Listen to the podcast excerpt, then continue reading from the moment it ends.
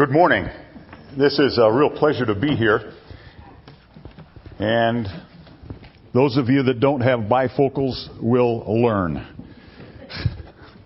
Would you open your Bibles with me to Isaiah, the Old Testament, chapter 44? Isaiah writes in the middle 700s BC to the early 600s BC to the southern tribes of Judah and Benjamin. And in the first section of his book, he concentrates on the Assyrian threat to Israel. Whom shall Israel trust? Is the big question. Their own abilities and their pride, or the one true God, the God of Israel? In the second part of the book, Isaiah writes to uh, God's character and his intent to restore his people while they are still in Babylonian captivity. And we pick up his prophetic message written in some of the most glorious poetry in the Hebrew language, in fact, in any language, as we begin in chapter 44, verse 1. But now hear, O Jacob, my servant, Israel, whom I have chosen. Thus says the Lord who made you, who formed you from the womb, and will help you. Fear not, O Jacob, my servant, Jeshurun whom I have chosen. And he continues in a similar vein until he gets to verse 9. And then Isaiah radically changes the tone, the tenor, and the message of his writing. In verse 9, all who fashion idols are nothing, and the things they delight in do not profit. Their witnesses neither see nor know that they may be put to shame. Who fashions a god or casts an idol that is profitable for nothing. And he continues this argument in the same vein until he reaches verse 21 and then concludes in verses 21 through 23. Remember these things, O Jacob and Israel, for you are my servant. I formed you. You are my servant. O Israel, you will not be forgotten by me. We're going to go back through and develop each one of those verses as we look at what Isaiah has laid out. But this is a classic chapter in the Bible in which we see very starkly contrasted and laid out worship of God on one hand and worship of idols on the other hand. Let's pray together. Lord, we pray this morning that your Holy Spirit will knock down barriers in our hearts and allow your word to penetrate, to permeate, and to change us. We pray this in the name of Jesus Christ. Amen. I knew at 7 o'clock in the morning that it was going to be a bad day. It was a fall day in 1979, and I stood at the top of a rocky knob on the southern slopes of Mount St. Helens in southern Washington state, a few months before it blew its top and changed its appearance forever. I was assigned as a sector boss on a 4,000 acre and rapidly growing forest fire. And I don't know if you've ever been to the west side of the Cascades in Oregon and Washington, but the trees there are huge, four, six feet and larger in diameter, upwards of 200 feet tall, very, very thick, and where I stood was extremely steep. Arrayed below me that morning were 170 men fighting that sector of the fire, and at 7 o'clock that morning, the fire blew up and started running up the mountain toward us. For the first time in my life, I could do nothing to stop that fire. And I realized that the idols, at that time I didn't recognize them as idols, but I knew that self reliance and self righteousness would not be in play today. And though I was not a believer at the time, I cried out, Lord, I know you're there. I don't know you, but please give me strength to lead on this fire because we're going to lose some men.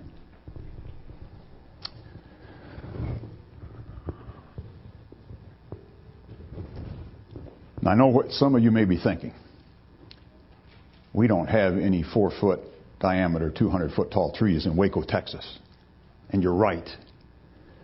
But if you have placed your family ahead of your relationship with God, if you are struggling with addiction to alcohol, sex, drugs, pornography, if a certain grade point, a job, or a salary has become an obsession with you, if you have made yourself Lord and Master of the kingdom of self, if you belong to that exclusive group that Paul wrote about in Romans 3:23, for all have sinned and fall short of the glory of God, then this message is for you. God has proven in every page of his word that he is the one true God. And because he is the one true God, we must worship Him alone. Isaiah now has laid out four points that we're going to look at this morning showing why we must worship God alone. The first one is that He has chosen us. Look at verses 1 and 2. But now hear, O Jacob, my servant, Israel, whom I have chosen. Thus says the Lord who made you, who formed you from the womb and will help you. Fear not, O Jacob, my servant, Jeshurun, whom I have chosen. He starts, but now, which means that we need to look back at what he talked about in the previous chapter, and there he concludes, I will profane the princes of the sanctuary and deliver Jacob to utter destruction and Israel to reviling. He is prophesying and promising that Israel will receive God's wrath for their sin. But now, he says, but now, hear, O Jacob. It doesn't matter whatever sins have been committed in the past, national or individual, grace is available now. Now, to whom is God speaking? He's speaking to Israel. But if we look at the Bible in Romans chapter 11, the Apostle Paul tells us, he uses a metaphor of an olive tree, that we, as believers in Jesus Christ, have been ingrafted.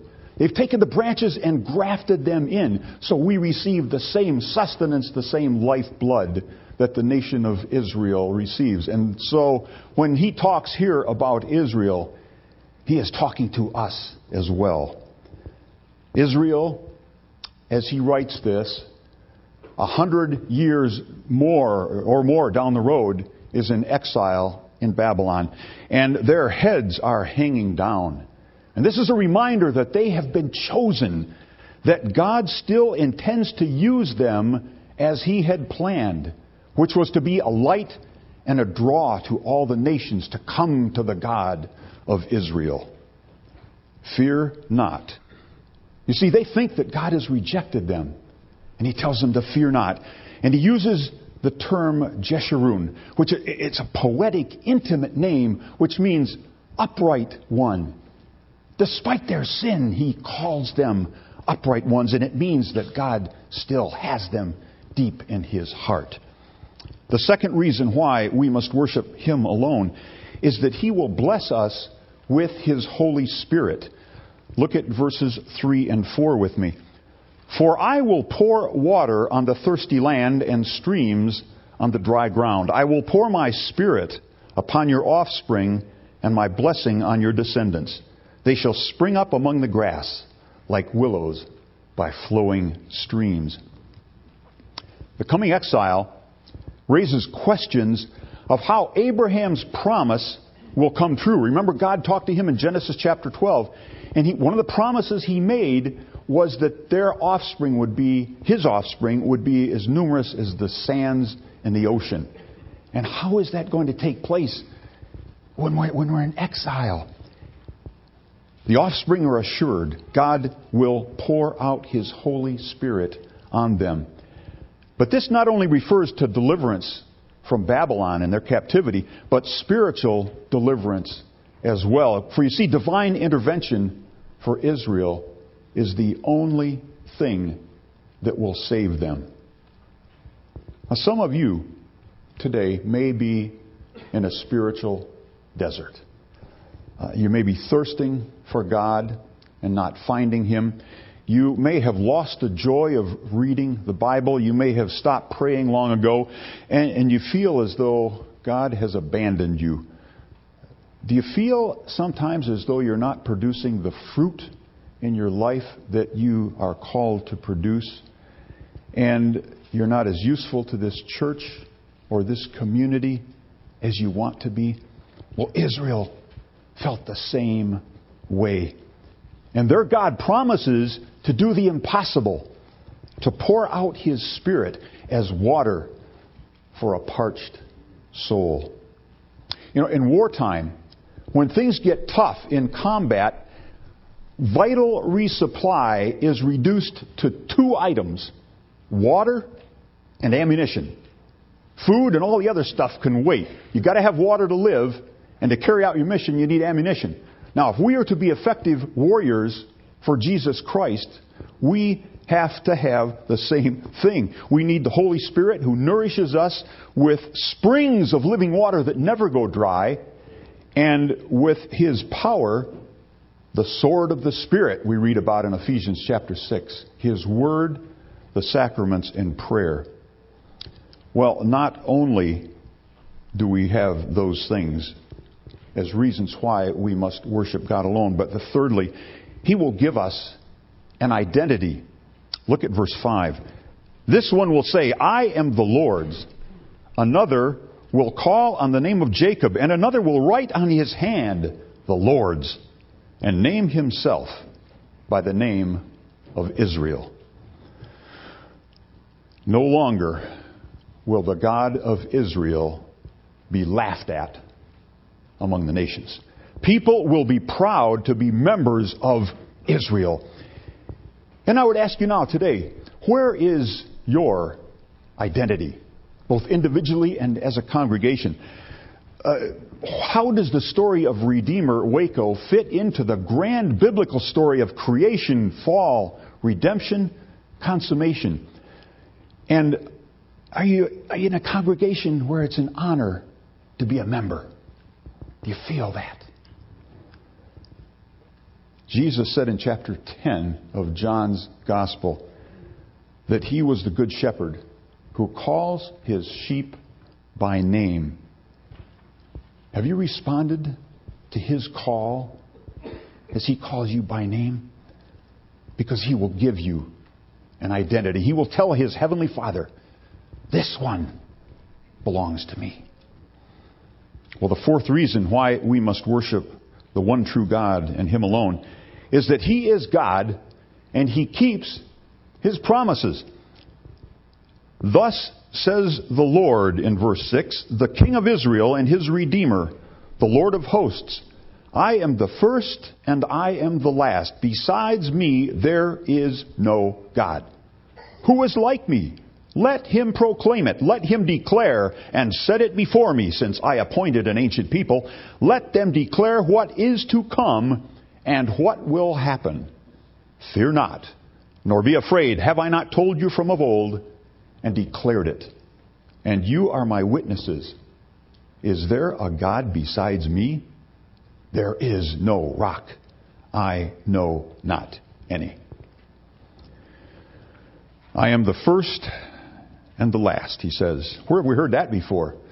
Jesus uses it about himself. In Revelation, it shows up four times.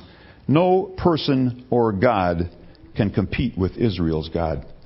Whenever a prophet or a writer in the Bible uses, Thus says the Lord, that is a flashing light, a, flag waving, hey, listen up and pay attention because this is important calls attention to the fact that He is the God of Israel, that He intends to redeem them, and more importantly, He is able to carry out His plan. He does not intend for Israel to be swallowed up in captivity, nor does He intend for us to be swallowed up in captivity or in bondage to idols. God issues a challenge here uh, is very similar to Job chapter 38. You remember Job, where Job poured out his heart for many, many verses And then God in verse 38 does the talking and he says, Where were you when I laid the foundation of the earth? And then reinforces the fact that only he can predict the future and make it happen against seemingly impossible odds. In verse 8, he repeats the command, Fear not. We need to hear that message, don't we? Because he tells Israel that he is a personal God, that he is not aloof, eh, some deity that is out there impersonally watching things go, that he is in fact a shelter in a time of storm, and we can truly depend on him alone. Well, Isaiah now shifts gears and the tone of his writing changes. He's told, God has told his people that he will deliver them from captivity. What evidence now, through the pen of Isaiah, can their little gods, small g, produce that they are supreme? Well, because God is the one true God, we must cease worshiping idols. First, we ought to define what an idol is. Listen to uh, Dr. Martyn Lloyd-Jones. He defines an idol as anything in our lives that occupies the place that should be occupied by God alone. Anything that holds such a controlling position in my life that it moves and rouses and attracts so much of my time and attention, my energy, and my money. Stephen Charnock adds that each person acts as if God could not make him happy without the addition of something else.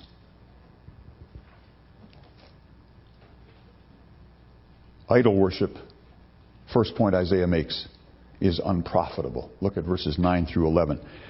All who fashion idols are nothing, and the things they delight in do not profit. Their witnesses neither see nor know that they may be put to shame. Who fashions a god or casts an idol that is profitable for nothing. Behold, all his companions shall be put to shame. And the craftsmen are only human. Let them all assemble. Let them stand forth. They shall be terrified.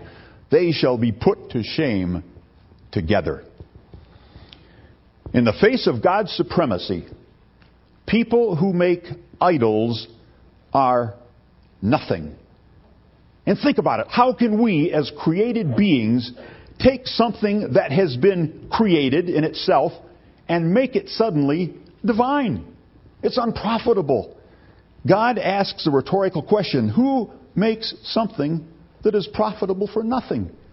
You're going to sense as it's growing as we go through this passage that Isaiah has written an incredible sarcasm and irony. He works and writes for the one true God. And he is contrasting that against all of us who make idols and showing with tremendous sarcasm. It's dripping by the time we get down to verse 20. Why? It's unprofitable. Witnesses to idols become nothing through their worship of gods who are nothing. The craftsmen of idols are not divine, they're human. And they are destined to fail and all the friends of idol makers will be plunged into disgrace, shame, and terror when their idols fail. Well, secondly, Isaiah tells us that idol worship has limitations. Look at verse 12 through 14. The ironsmith takes a cutting tool and works it over the coals. He fashions it with hammers and works it with his strong arm. He becomes hungry and his strength fails. He drinks no water and is faint. The carpenter stretches a line, he marks it out with a pencil, he shapes it with planes and marks it with a compass. He shapes it into the figure of a man, with the beauty of a man, to dwell in a house. He cuts down cedars, or he chooses a cypress tree or an oak, and lets it grow strong among the trees of the forest. He plants a cedar, and the rain nourishes it. Isaiah here takes us backwards through the steps of constructing an idol, And he shows us just how ludicrous it is to think that creation of something transcendental from ordinary things can truly happen. Now, the blacksmith, strong though he is, and we have a picture of a blacksmith, someone who's really built well and hammers around a hot forge all day, but he cannot continue working without water and food. Can, uh, can we? No, of course we can't. As we marvel at his ability to form metal, we know that he's human. Because Israel did not form God, there is no requirement or need for them to be weary. You see, idols have limitations. Uh, God does not. There's something else here as well. The idol maker feels driven to complete his work. He must finish his idol so that he can reach out to the God that it represents. And do you realize that Christianity is the only religion where the God reaches down to people? In every other religion in the world, people have to reach out and up to God. Only with one true God does he reach out for man and not the reverse. Isaiah now moves to the carpenter who, whose skill with tools produces something and what is it that it produces? A figure of a man with the beauty of a man to dwell in a house. Does this not heighten in our minds the limitation of idols? Now, before a carpenter, a forester had to get involved. Now, here's where I get excited because I'm a forester. Again, look at the limitations. He must plant seeds, which come from nature, and depend on rain and sun, also from nature, before they grow enough so that he can cut down a tree. One commentator I read said that this was an attempt to cast eternal reality into the shape of humanity. We have not progressed beyond that today. We will be God, and God will be us. The third point that Isaiah makes is that idol worship is foolish. Look at verses 15 through 17. Then it becomes fuel for a man. He takes a part of it and warms himself. He kindles a fire and bakes bread. Also, he makes a god and worships it. He makes it an idol and falls down before it. Half of it he burns in the fire. Over the half he eats meat. He roasts it and is satisfied. Also, he warms himself and says, Aha, I am warm. I have seen the fire and the rest of it he makes into a god, his idol, and falls down to it and worships it. He prays to it and says, Deliver me, for you are my God. Now he, he now hammers home the final irony. How can a piece of wood that warms people and cooks their food suddenly now become something that demands human worship and offers deliverance to its worshippers? Now, friends, if this sounds simplistic, and it sounds like something that was written 2,700 years ago and it has no relevance today, we miss how complex and sophisticated idolatry really is. Idols are not just blocks of wood in pagan jungle rituals. They have a home in educated 21st century hearts and minds. And listen to the fourth reason we must cease worshiping idols. Because idol worship enslaves. Look at verses 18 through 20. They know not, nor do they discern, for he has shut their eyes, so that they cannot see, and their hearts, so they cannot understand. No one considers, nor is there knowledge or discernment to say, Half of it I burned in the fire I also baked bread on its coals. I roasted meat and have eaten. And shall I make the rest of it an abomination? Shall I fall down before a block of wood? He feeds on ashes. A deluded heart has led him astray, and he cannot deliver himself or say, Is there not a lie in my right hand? He has shut their eyes. The Hebrew verb here is much more complex and involved. It's besmeared. So it's like taking a big scoop of black automotive grease and smearing it over your eyes. That's a little bit more serious than just closing your eyes.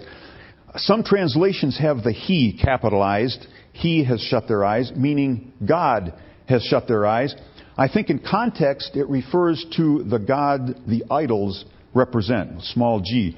But in either case, God is ultimately behind it, and the result is the same. There is a loss of knowledge and a loss of discernment.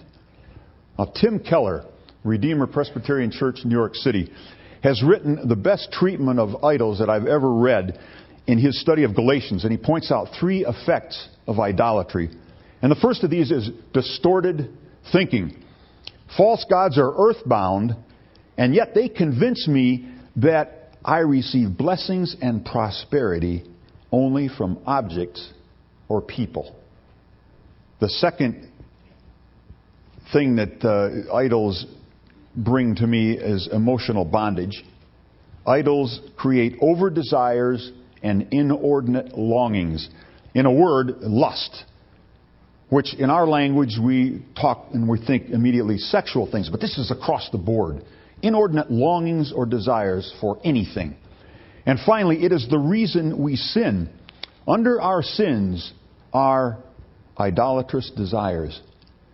It is no accident that the first two commandments of the Ten Commandments deal with idolatry. You shall have no other gods before me. You shall make no graven images and fall down to them.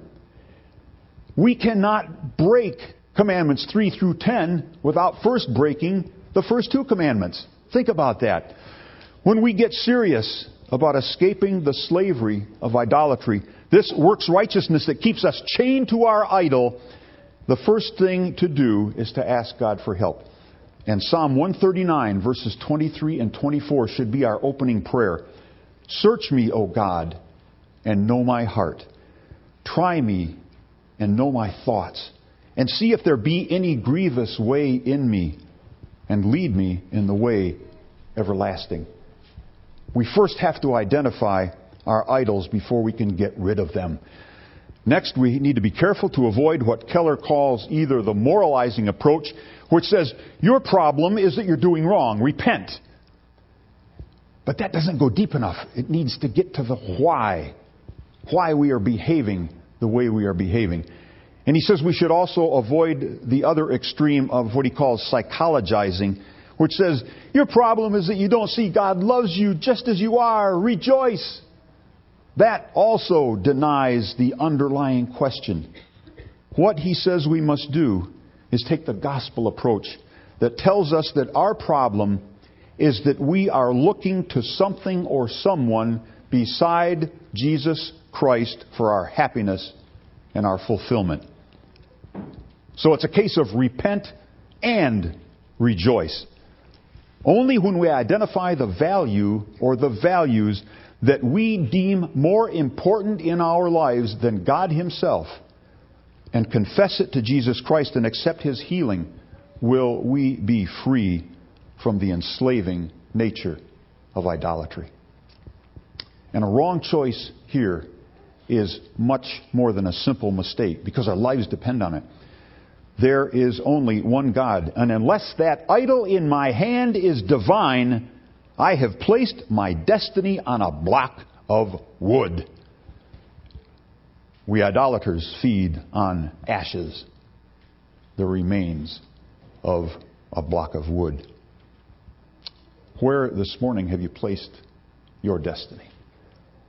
Are you feeding on ashes or are you feeling on, feeding on the living word of the living God in the presence of Jesus Christ? Have you placed your faith and trust upon Him and Him alone for eternal salvation?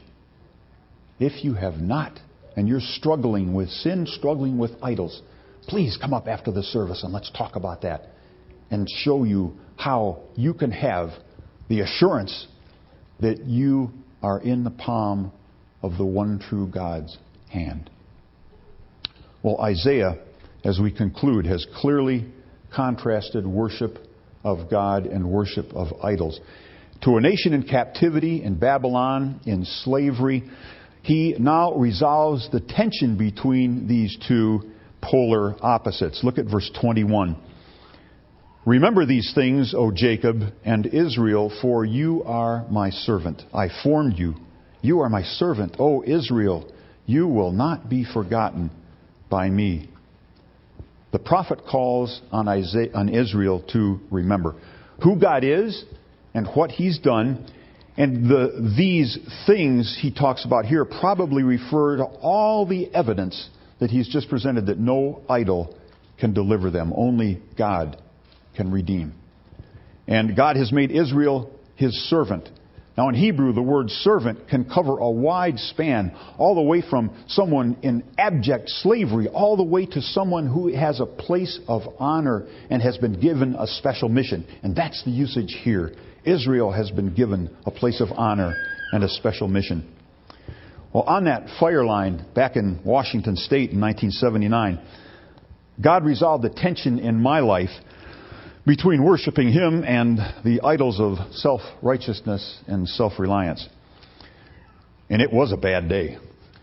I had retardant bombers, I had helicopters with big water buckets, and a whole lot of men.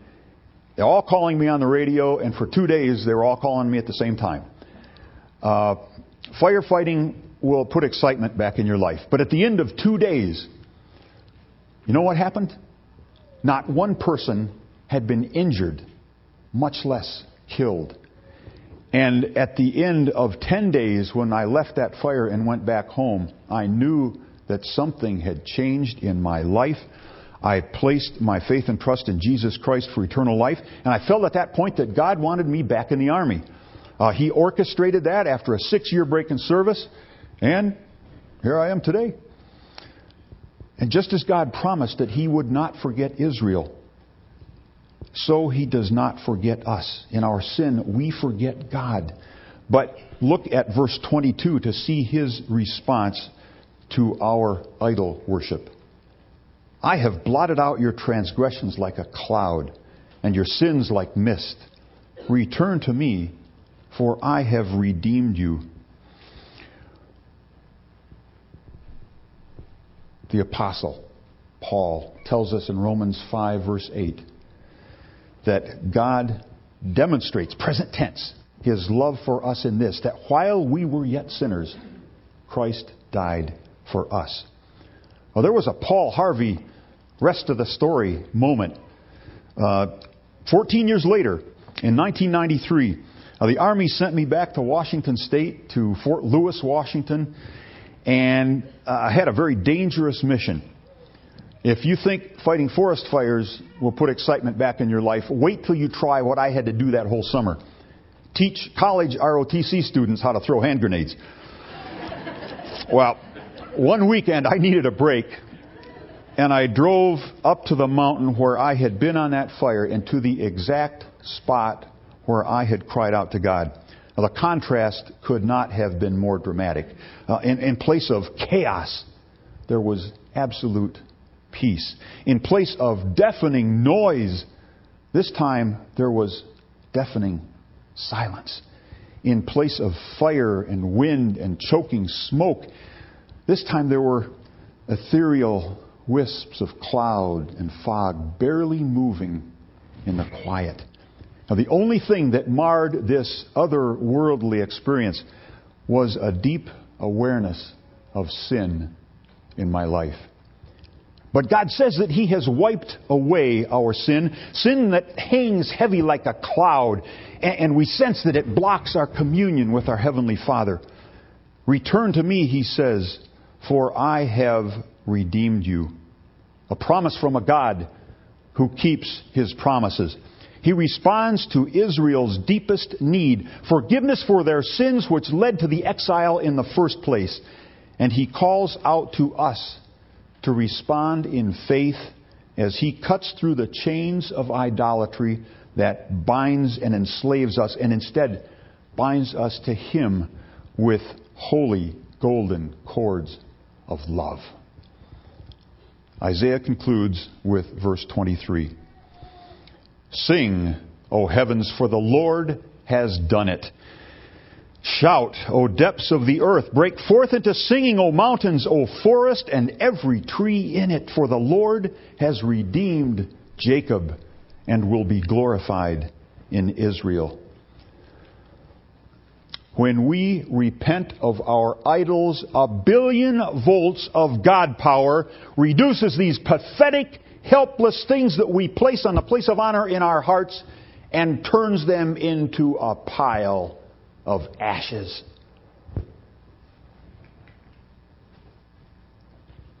Some commentators have described what the prophets see as a series of mountain peaks uh, representing what God will do in the future. And, and, the prophet cannot see into the valleys because there's like a, a, a cloud layer. But he can see these events. He just can't see the times associated with them. And the only problem is that Isaiah does not see the time between the events, but he, know he knows they are coming. He knows that there will be a servant who does not fail to live up to God's desires for Israel. There will be a servant who will gather the tribes and will become salvation to the ends of the earth. There will be a servant who will bear the sins of many as a lamb and yet will prosper and justify many. He will be the ideal Israel over against the actual Israel, and we know him as Jesus Christ, the Messiah. I felt a strong urge to pray on that mountain where 14 years earlier I had prayed in desperation. And, and as I prayed, shafts of sunlight began to penetrate this fog and cloud, and it illuminated a brilliant green, brand new forest where before only death and destruction had reigned. And I looked up, right in front of me was a single tree. And it was a noble fir. Any of you have been out there? Noble fir is probably the most majestic, beautiful tree in the Pacific Northwest. And they say that you can take the forester out of the woods, but you can't take the woods out of the forester. So I started counting the layers of branches, add three for the time when it was in the seedling stage. You know how old that tree was? 14 years old. After an example of wooden idols going up in smoke. And you know, I needed a, an example on a big scale, and I got it. He provided a symbol of new life and a changed heart. Now, the form and the substance and the circumstances will be unique for each person. But the God who has chosen us, the God who has given us an identity, the God who has showered His Holy Spirit upon us, the God who keeps His promises, will be true to His words. Therefore, if any man be in Christ, he is a new creation. The old has passed away. Behold, all things are become new. Pray with me. Oh, Heavenly Father, thank you for your word, which instructs us, which convicts us, which challenges us, and which transmits your love to us. Give us courage. Give us your strength to identify and get rid of our idols with your holy power so that we may worship you, the one true God. Through your Son, Jesus Christ, we pray. Amen.